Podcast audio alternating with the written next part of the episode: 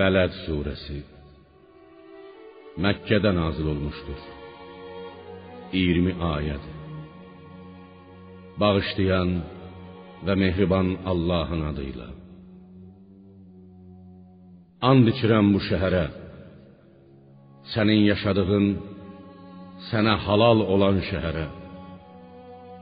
And içirəm atıya və onun övladına, Adəmə və onun nəslinə, yaxud İbrahimə və oğlu İsmailə ki, biz insanı məşəqqətdə yaratdıq. İnsan doğulduğu gündən qəbr evinə gedənə qədər əzab əziyyət içində çalışıb çabalayar, həyat boyu müxtəlif çətinliklərlə üzləşər. Bu ilahi bir hikmətdir. Həyatın qanunudur. Məyər insan heç kəsin ona gücü çatmayacağını zənn edir? Və mən peyğəmbərlə düşmənçilik yolunda xeyli mal-dövlət sərf etmişəm deyir? Məyər o heç kəsin onu görmədiyini güman edir?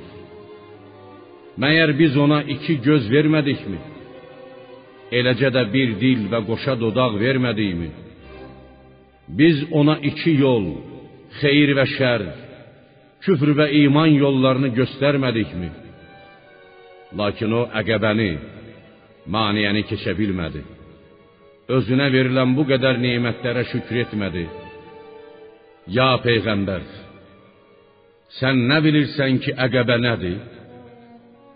O bir kölə azad etməkdir. Yaxud aclıq günü, zamanı yemək verməkdir. Qohumluq əlaqəsi çatan bir yetimə və ya taqətsizlikdən torpağa sərilmiş bir miskinə, sonra da iman gətirən və bir-birinə səbr tövsiyə edən, mərhəmət tövsiyə edən kimsələrdən olmaqdır. Onlar sağ tərəf sahibləridir. Əməl dəftərləri sağ əllərinə verilənlərdir. Ayələrimizi inkar edənlər isə sol tərəf sahibləridir.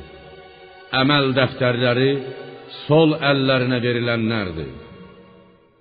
Onları hər tərəfi qapalı cəhənnəm gözləyir.